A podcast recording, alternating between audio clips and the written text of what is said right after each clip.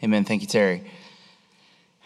Uh, so, good morning again. Uh, we are in the middle of a, just a few weeks here where we're going back over some things that are really important to us that are part of our mission, vision, and values as a church.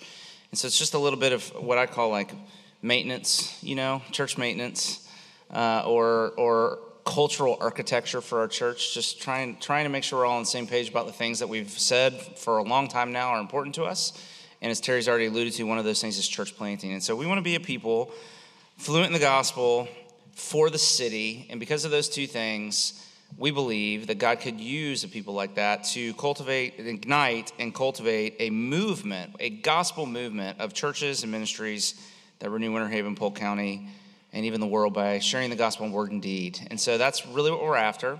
And so we're taking these number of weeks to talk about what, it mean, what we mean by a gospel movement. And this morning we want to talk about church planting because there's something specific that's tied to that. And so what we're doing it by going back to some very pivotal, some very formative um, passages of scripture that have meant a lot to us and that continue to do so. One of those obviously would be Matthew chapter 28, verses 18, 19, and 20. And so if you have a Bible and you'd like to turn there, that would be great. But if you don't, it's printed for you in your worship folder and it's going to pop up on the screen behind me in just a minute and we can read it together there as well. Uh, but try to get your eyes on the text as we read these verses. Beginning in verse 16, we're going to read to verse 20 there in Matthew chapter 28. Okay, let's read together. Now the eleven disciples went to Galilee, to the mountain to which Jesus had directed them, and when they saw him, they worshipped him, but some doubted. And Jesus said, He came to them and he said, All authority in heaven and earth has been given to me. Go therefore, and make disciples of all nations, baptizing them in the name of the Father and the Son and the Holy Spirit, teaching them to obey everything that I, teaching them to observe all or obey all that I have commanded to you. Behold, I am with you always, even to the end of the age. This is the word of the Lord. Would you say with me? The grass withers and the flower fades, but the word of our God it stands forever. Amen. So, from the very beginning of Redeemer, when we planted this church in 2008, it had all, it has never been our goal just to grow bigger and bigger, but instead to have a, an intentional strategy to grow through multiplication, to see this church as it grows by God's grace become multiple churches throughout the city of Winter Haven and also into the surrounding cities like Bartow and Auburndale, Davenport, and Lake Wales, and so forth. And we planted a church in 2015. Again, if you're new, you may not be aware of some of this story. Redeemer Southwest. And God did an amazing thing in that church plant. He did amazing things there. But then uh, God called the pastor, Jeff Skipper, onto another work. And that group, as it turned out, rejoined our church just before COVID 19, uh, which turned out to be a great blessing. We tried again in 2018. We hired another church planter, but that uh, just really the area was not a good fit for he and his family. And so uh, that really didn't work out. And, and now, of course, we're doing it again with Mercy Hill and Tony and Amber Elswick, planting on Highway 27 towards Lake Wales because there's a huge, if you're not aware, there's this huge uh, development plan for, I know you're going to love to hear, another 15,000 homes or something that are going to be going up and down uh, Highway 27. By the way, I, I traveled to Orlando. It took me an hour and 10 minutes to get to Posner Park from here Thursday morning. Yeah, boo. Did I hear a boo? Yeah. And then another, it took me an hour and 40 minutes to get to the Disney exit on I 4. Used to be a 25, 30 minute drive. But don't worry, more people are coming. Isn't that good news? Have you ever heard? Oh, now I'm getting off the page here, but we go to North Carolina every year uh, in October, and every year when I'm driving home from from uh, North Carolina and sitting in standstill traffic on I-95, I'm like, why do I live in Florida again? And a few years ago, like that, the answer came because that's where the people are, and you're in the people business, dummy. We're in the people business. God is in the people business. What a great place to live. God's bringing people here. There's a there. I mean, that is a missional impetus for us because the people are coming here and it's a great place to live. Everybody wants to live here, that's why they're coming here. But there's just explosive growth. And so we're sending them down there uh, to, to, to, uh, to try to address that. And by God's grace, we hope to continue to try to plant churches, definitely in Davenport, maybe in a place like Auburndale, other places. But I think it begs a question well, why? Why plant churches? Why make that a strategy? Why, why do that? And uh, I'm gonna. That's what we're gonna talk about this morning. But it's not. You know, I'm gonna talk about 30 minutes. I'm gonna talk 30 minutes about that when really I only need one sentence to answer the question. Why plant churches? Because God has told us to. Because it's what God's commanded us to do. We're reading Acts together, and Acts really just describes a church planting movement. That's what Acts is. Paul and Barnabas going, we read this past week, going from city to city, preaching the gospel, and then gathering those who believe and discipling them and, and, and bringing them into a community and appointing elders over those people, and then moving on to the next city and doing the same thing over and over again. But also here in this text, what many people don't realize is the Great Commission here is actually a call to church planting. That is my argument, at least for this morning. And so in these verses, there really is ascending there's a sending of the people, of the apostles here, and I think by extension, us as well. And there's also a sender, and we want to talk about both of those things the sending and the sender as we talk about and try to answer this question why, why be so intent on planting churches? So let's talk about the sending first. And, and that's part of the answer. Why plant churches? Because there's a sending that God has put into our lives. Look again at Matthew 28, verses 19 and 20. Let's nerd out for just a minute, if you would let me. Let's do a sentence diagram for a minute. I tried this in the office, it didn't go over well, so I don't expect it to go over well this morning either, but I still think it's kind of cool. But if you look at that sentence, if you look at that sentence there and take it in, so let's look at it again. Go, therefore, make disciples of all nations, baptizing them in the name of the Father and the Son and the Holy Spirit. For all the English teachers out there, here's a riddle there's only one verb in that sentence. No, it's not go. See, isn't that funny? What's the verb? Make disciples is the verb. So, make disciples is the command, make disciples is the action. To make disciples of all people from all of the nations of the earth. That is the ultimate thing that we are being sent to do. The other words, the going and the baptizing and the teaching, are actually all participles. They are verbal adjectives, they are descriptive of that work of the they're descriptive of the people doing that work of making disciples. Not prescriptive. They describe the implied noun you. You go make disciples of all nations which by the way is a plural noun. You all together as a group go is what jesus is saying. Baptizing teaching and so what we find is you, you all fell for it. The word go, right? It feels like that's the verb. Go. Isn't that the big deal? The go there. But the go doesn't tell us what to do. It's actually more profound and more fundamental than that. The go describes the kind of people we should be in whatever we're doing. The go is descriptive, not prescriptive. Wherever we find ourselves, you could translate it as you are going, make disciples. And I think that means a number of things that are really helpful and important to us. You don't have to leave to go. Sometimes you do, but you don't necessarily have to leave to go. Why don't you just focus on going wherever you already are? Have I confused you yet? You don't have to go to be going. The call to go is to rethink the way you live your life where you already are. Now let's nerd out even more. Forgive me, but this is fun for me, and you're just all here to hear me talk anyway, right? So it's all about me. It's my world. You're just living in it, okay?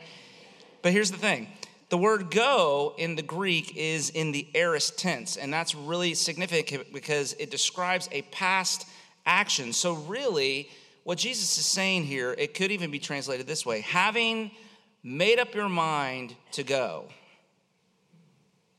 right? Having gone, make disciples of all nations. The going is the past tense. Having gone, having already made up your mind to be going wherever you go, to be intentionally wherever you are, to be a missionary in all of the places where you live, work, and play at God's command, then you, you do the work that God has called you there to do. But you have to make up your mind about that part first. But the word go is also passive, and that's a real mind bender. The word go here is a passive word. It means that your going actually doesn't come from you, it doesn't start with you, it's not your initiative. You go because actually you've been sent by God. Martin Heidegger described human existence. He was a existentialist philosopher. He, he described human existence as thrownness. He said, We are thrown out into the world, into situations that we did not choose for ourselves. And this leads to feelings of alienation and powerlessness because uh, there's, real, there's no evident purpose in any of it. And so James K. Smith has this phrase, he describes it as the, like the, the, the, the experience of life in this world for somebody who doesn't look at things through the lens of faith is like living the fall, but without Eden and without the eschaton. Imagine that.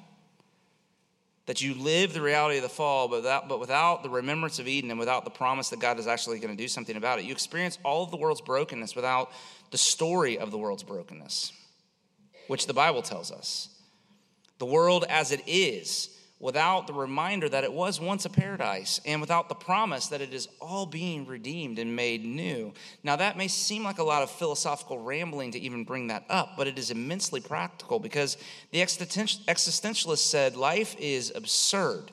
The universe is irrational and meaningless. And so, the best you can do in light of all of that is just figure out a way to find a little happiness and live for yourself. And this is where this, see, the reason I bring it up is because this is where expressive individualism comes from. This is where the you do you culture, this is where the live your truth, this is where the follow your heart idea, all of it comes from this. It comes from this idea. But the Bible says, no, we're not thrown into the world, we've been sent into the world.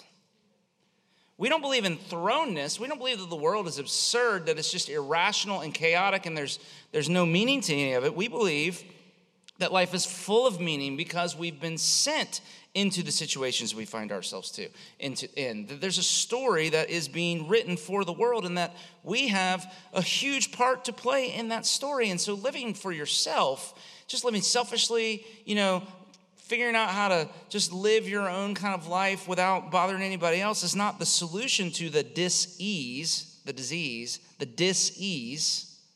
It's actually the source Mission is the solution.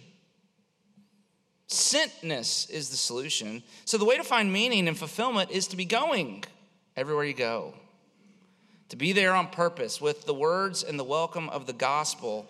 And so, the passage is calling us to make up our minds right now, right now ahead of time, to be going, to be going wherever it is you actually go, because it'll change how you are in that place wherever you find yourself to be. And so let's just just apply this for a minute in a number of different ways as, for as long as we have time. Students, let me students are here. How can you be going as you go to school every day? You have to go. But how are you how are you going as you go? You have to start to think differently about that whole experience. You have to, you have to think things like, you know, okay, God has me here on purpose. I hate algebra, but I'm in algebra, okay? And I sit here in this seat in algebra, and the person sits in front of me, and this person sits behind me, and it's all on purpose. None of it's random. It may be alphabetical, okay? I mean, there may be a reason for it. Maybe it's alphabetical. The Beatties and the Bennetts would have been great friends in high school because we would have always been sitting right next to one another, right? I mean, but maybe so maybe you sit to, next to the same person not only in algebra but in science and history too because your names are sequential. But that's not just random either. That's on purpose too. And so what's the purpose? See that's what you got to ask like what's the purpose? What what is god inviting me into here? What is it that god wants to do in me and through me here? And you got to show up and make yourself available to whatever that purpose would be. So i was talking to my daughter abby about this yesterday. She she met a girl on the first day of class in one of her classes at Florida State, and they just sat down next to one another and started talking. They figured out they lived in the same dorm room. And so now, three days a week, they walk 15 minutes, they meet downstairs in their dorm before class, walk 15 minutes across campus, and then 15 minutes back to their dorm. And she's telling me about this girl. This girl's a mess. And so I said, Abby, she needs Jesus. And God sent her you. You get 30 minutes with her three times a week. She was like, oh, I've never, I've never thought of that. God obviously has a heart for that girl. You know how I know? Because he put her in Abby's path. And that's what it means to go. But how do you go into the neighborhood where you live? Go there, not just live there.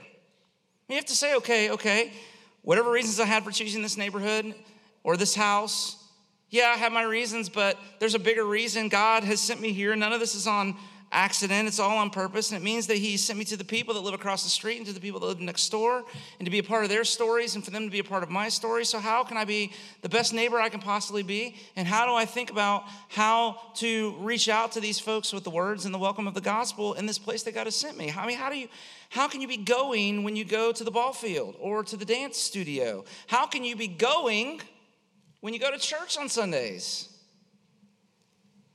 Or when you go to your community group. To be in all those places intentionally for others with gospel words and welcome. Now, that's the one thing here, but there are two other words. If you see there, these people that are going to make disciples are also told to be baptizing and teaching, and those are also verbal adjectives, but they are in the present active tense. They describe the ongoing part of this. And they are put together a call to church planting because baptism is the rite of initiation into Christ and his body, the church, and teaching is the process of spiritual formation by which, um, by which people come to understand who Jesus is and what he asks of them and how they can obey him in their life. Then that happens in the church too. So the Great Commission is a call to plant churches. Tim Keller wrote this. He said, Virtually all the great evangelistic challenges of the New Testament are basically calls to plant churches, not simply to share the faith. C. Peter Wagner said, planting new churches is the most effective evangelistic method and methodology known under heaven. So this is how this is how you make disciples. This is how you do the work that God has called us here to do. You you make disciples by being a going person by being a person whose life is marked by going, building intentional relationships with other people in all the places that God has sent you, and sharing the gospel with them patiently and prayerfully, then baptizing and teaching and introducing them into the community of faith where they can belong and learn doctrine and develop character and habits that are necessary to obey all that Jesus has commanded of his people. That is how you obey these verses. Is to be a person that's involved in all of that. But we want to say there's a clear application to what we mean by church planting here. And so before I move on to the next point, let me just very clearly issue a call for us yet again to the work of church planting because I think it flows right out of this. Tim Keller, he said this, and of course, he's been very influential on us, and his uh, vision strategy for church planting has really, really gripped us as well. He said, The vigorous continual planting of new congregations is the single most crucial strategy for numerical growth of the body of Christ in any city and for the continual corporate renewal and reviving of, exist, of existing churches in those places. He said, Nothing else, not crusades, not outreach programs, or parachurch ministries, or growing megachurches, will have the consistent impact of dynamic, extensive church planting.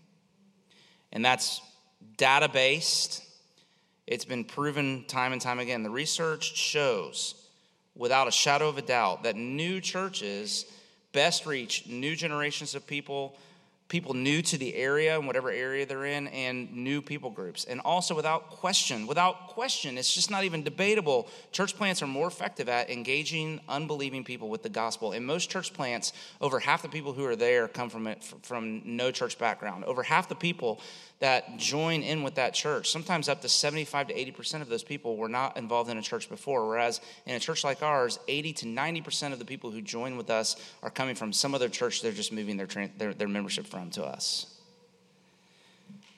Church plants are easier places for non Christian people to get plugged in and explore the claims of Christianity. And we know this to be anecdotally true, too. We had a meeting just this past week in Orlando with a bunch of church planters, and one of them is pastoring a new church of about 50 to 70 people in downtown Fort Lauderdale. This past year, they saw 31 people in that church make a profession of faith to follow Christ. A few years ago here at Redeemer, we, uh, we had 30 professions of faith, and I about lost my mind. I was so encouraged by that. But then I realized that 25 of those 30 were in the 100 person church planting congregation that we had planted, and only five of the 30 were in this 500 person church here that I was pastoring. It made me envious.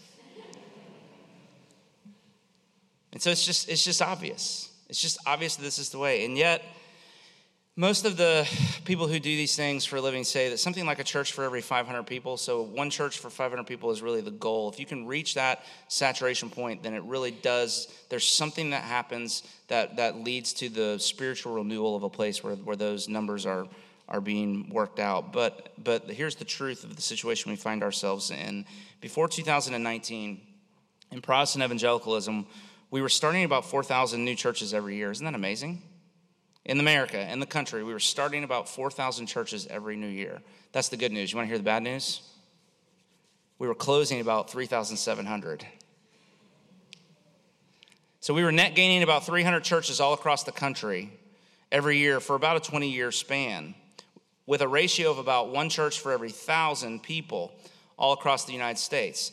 But in 2019, and this is before COVID, something began to shift. Something really, really began to change. And Lifeway, the arm of the Southern Baptist Convention did some research, and their research showed that beginning in 2019, up through COVID, of course, really, really dreary in those years, but we haven't really yet fully recovered. Whereas before 2019, we were we were planting about 4,000 and losing about 3,700. Since 2019, we've been planting about 3,000 and losing 4,500 every year.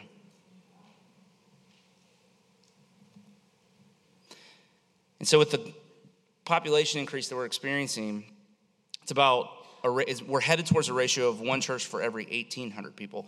And here's the problem with those numbers: is there is a direct correlation between the ratio of churches to people and spiritual progress and decline in the areas where those things take place. We are losing ground.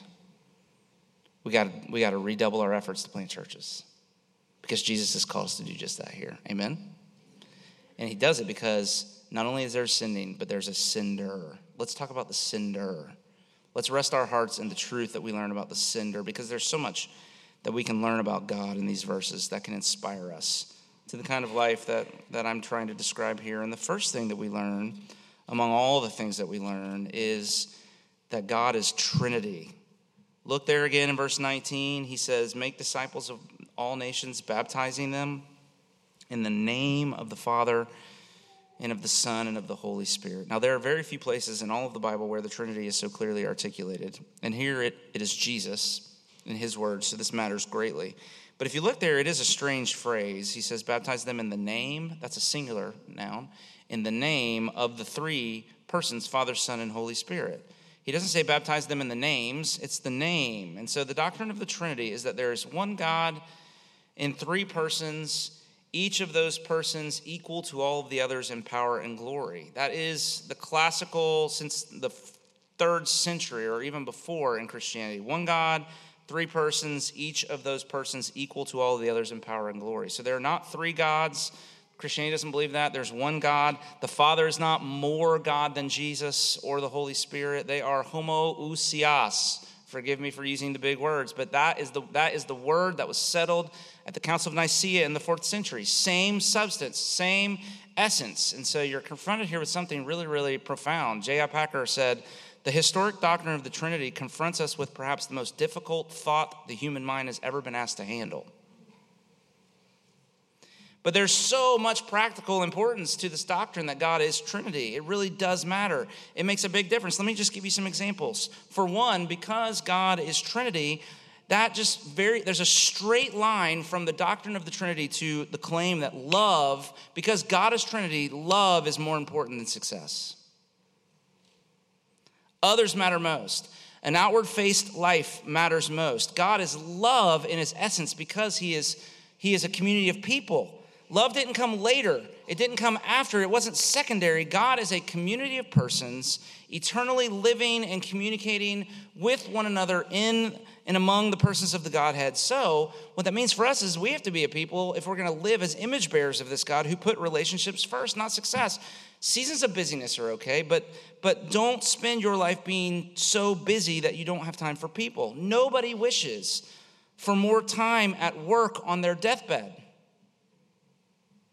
They wish for more time with people because we've been made in God's image and God is Trinity. But if God is Trinity, it also means that servanthood is everything because inside the Trinity, Father, Son, and Holy Spirit, the persons are glorifying each other, we, we learn from the scriptures. And each person lives to serve and delight in and bless the other and making the other the weightier thing. And so there is an other an others orientation in the heart of God.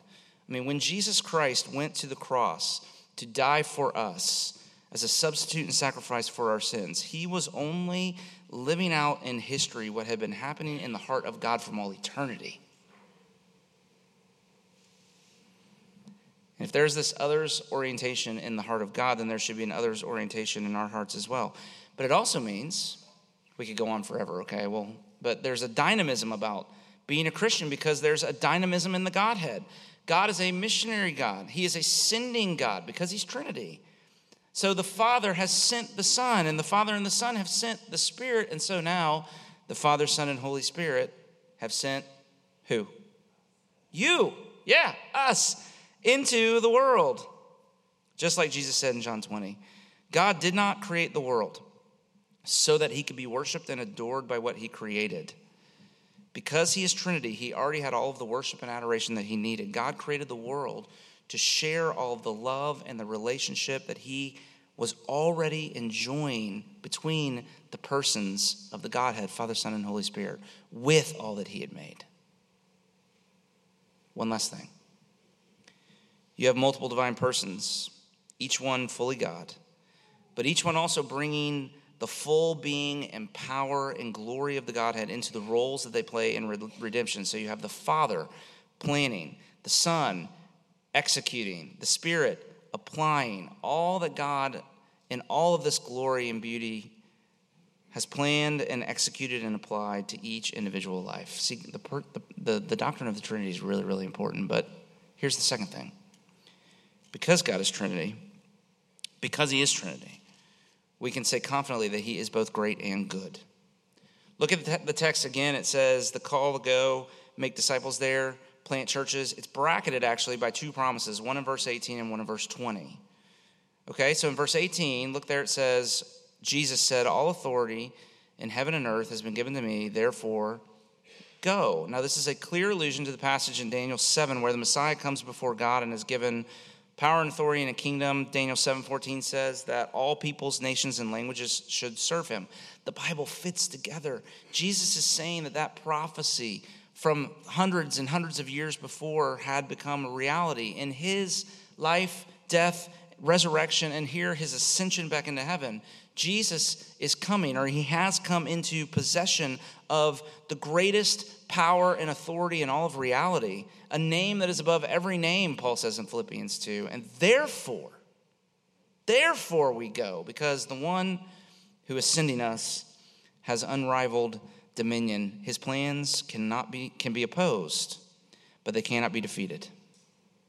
He knows every star by name. He commands the sun to come over the horizon every morning. Every lightning bolt hits the mark that he has assigned for it. The winds and the waves obey his command. He holds the kings of the earth in his hands, and Proverbs 21 1 says that he turns the hearts of those kings wherever he will. And if he can turn a king's heart, he can turn your child's heart too. There's no one greater. But there's also no one gooder. Because, see, that's the second promise, verse 20. This one who has all authority in heaven and earth given to him, and therefore we go. He says, Go, because as you go, I will be with you always, even to the end of the age. There, this great God here is also a good God. And so the promise here is that even though in Psalm 113 it says that he looks far, it's this phrase, this, he looks far down on the heavens and the earth. God has to look far down to see the things that we look up at. He is so great. He is so beyond. He is so other. He is so high. Even though he looks far down on the heavens and the earth, that doesn't mean he doesn't see. He sees, he knows, he's not aloof or detached. He is intimately involved in every detail of your life. The hairs of your head are numbered, and so are your tears, by the way. Psalm 56 says that God bottles all of them up, that he writes them in his book. God has a ledger of every heartbreak that you've gone through. He's aware of every single grief, every loss, every fear, every regret, every disappointment. And David is meditating on that in that psalm, and he goes on to say, This I know that God is for me, God is with me. In God I trust, I shall not be afraid. See how that works? I mean, consider the links to which the God of the universe has gone to be with you, coming all the way from heaven to earth and dying on the cross for your sins to reconcile you to God so that you might enter into the fellowship of the Trinity, that eternal missional friendship of sharing and support and love. And then, then the Spirit coming Himself to dwell in you, not just with you, but in you. Jesus said, I am with you, but the Spirit has actually come to be in us. It's as if God is saying to us, I'm aware of what's going on with you. I see the threats. I know all about the things that you're afraid of and I'm not too busy to be paying attention. Nothing takes me by surprise. You're not alone, you're not forsaken. It's not all up to you. When your strength fails you, mine won't. When you get tired, I'll carry you. It's beautiful. And so the psalmist says, he says, Great is your goodness. Listen to this. Great is your goodness, which you have stored up for those who fear you and worked for those who take refuge in you. Isn't that great? Great is your goodness, which you have stored up for those who fear you and work for those who take refuge in you. Jesus is both great and good. If he were great and not good, then you'd have every reason to be afraid because how do you know if, he, if he'll use all that power and authority to be for you or against you? What if he woke up on the wrong side of the bed one day?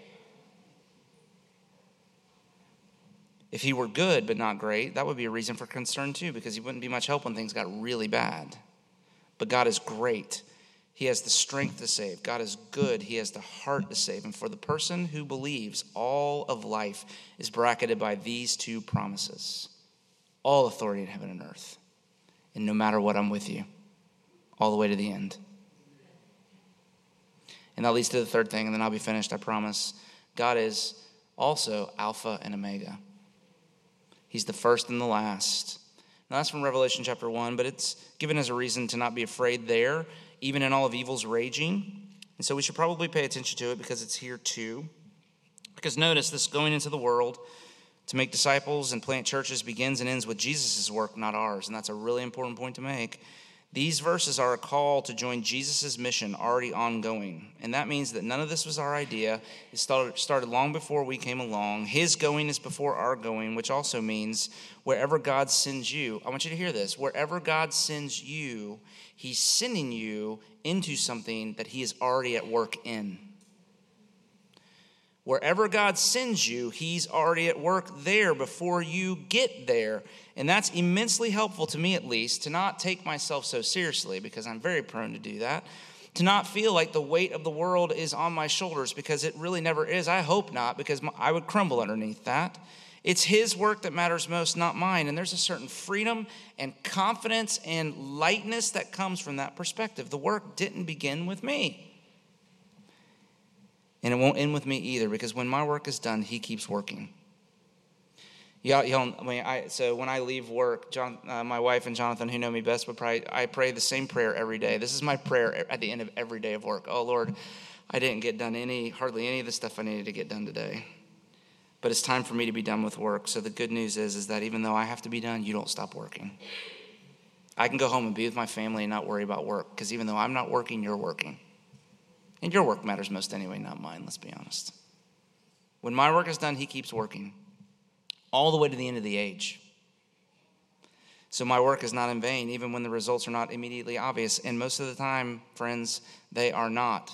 It is so easy to get discouraged when the work is small or slow, when you've been praying and nothing is happening. And so the promise that Jesus continues to work and be with us all the way to the end of the age is a sweet promise for me. There is a, a movie I watched recently called Life Together. I think it's on Amazon. It's about two people who endure incredibly traumatic events in life.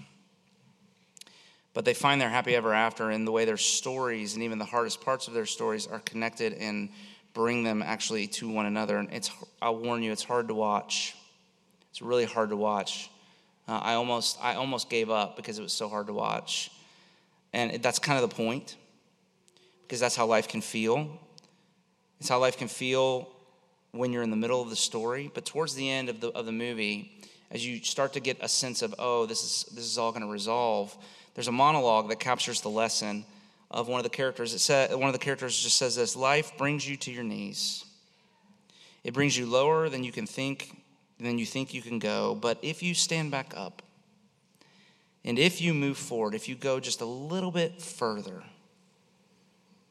Beyond that place of being brought to your knees, you will always find love. Now, I find it fascinating because it's a perfect example of the way we're cross cross pressured in our culture. Most people don't believe in God anymore, but we can't let go of the idea that life or the universe or something is somehow putting all of the pieces of our lives together into something beautiful. And the truth is, without a God that is both inexhaustibly great and inexhaustibly good, the line from the end of that movie is just silly sentimentalism that can't be trusted at all. But if there is a God who says, All authority is mine, and who also says, I'm going to be with you all the way to the end of things, well, then it's not silly. It's actually true.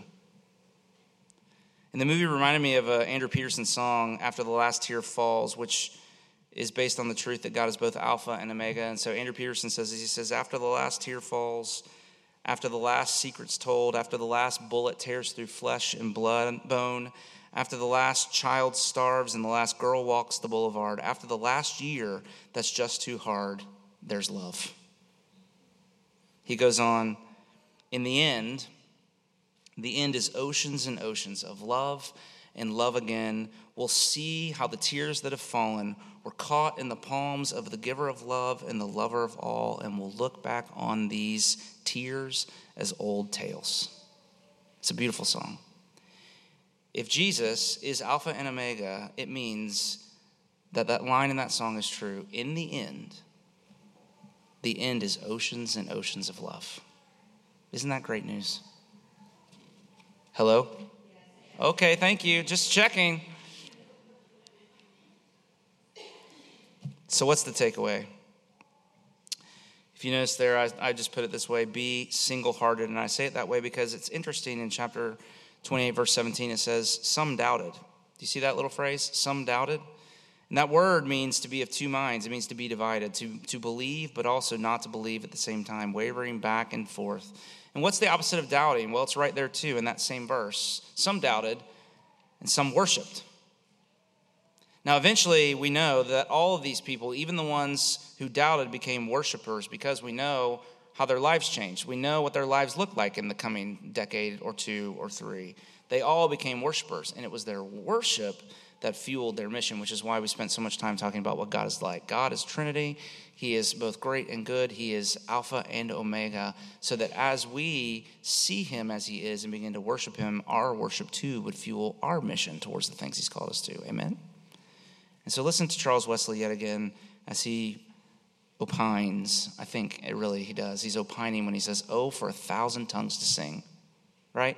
One tongue is not enough. If I could only have a thousand tongues to sing my great Redeemer's praise, the anthem of my God and King, the triumphs of his grace, my gracious Master and my God, assist me to proclaim, to spread to all the earth abroad the honors of your name. Amen. When we worship Him like that, we will live on mission with Him as He's called us to. And so let's pray and ask Him to do that great work in our hearts, even as we come to the table this morning. So, Father, would you do just that in us? Come and make us worshipers, that as we worship you, we might join with you in this great work that you intend to do in the world. What a privilege that you would so constitute us, that you would make us and then redeem us that we might be participants in this great this great undoing of evil in the world and this great remaking of all things into something more beautiful than we can possibly imagine would you come now and send the holy spirit to us awaken in us the gifts and the passions that would lead to that great work we pray even as we come to this table now in jesus name amen it's another one of the verses that i pray on a daily basis jesus said in john 15 it's very humbling. Apart from me, you can do nothing. But if you abide in me and I in you, you will bear much fruit. Uh, he desires for us to be fruitful people. And so he sends us. That's what this last part of our service is, is a sending. He's called us here so he can call us from here to go into the places he sends us. I don't know where he might be sending you this week. I'd ask you to pray for me. This week he's actually sending me to India. I leave Tuesday to go to do a prayer seminar there for See Jesus uh, for three days. And we have missionaries in London. The, the Scruggs are there in London, and then the Savants are in um, Scotland. And so I'm building in time with both of them on each side. So pray for my family while I'm gone. Uh, you miss a lot in a week. Even, you know, kids are coming home for spring break and I won't be here. It's kind of sad, but Jesus is worth it. That little sacrifice, he's worth all the sacrifice. But pray, just, I haven't done it in a while. I'm a little nervous. So he's sending me there. Pray for me. But wherever he's sending you, we're praying for you as well. Uh, and no matter whether it's you're going to India or you're just going across the street or you're going and waking up and doing tomorrow the same thing you did the day before and the day before and the day before, there's the promise of this benediction uh, that He will be with you even to the end of the age. And so receive these words of promise. May they energize you towards the calling that He's given to your life. May the Lord bless you and keep you. May the Lord make His face shine upon you and be gracious to you. May the Lord turn His face towards you and give you His peace, both now and forevermore. Amen. God bless you. Go in His peace.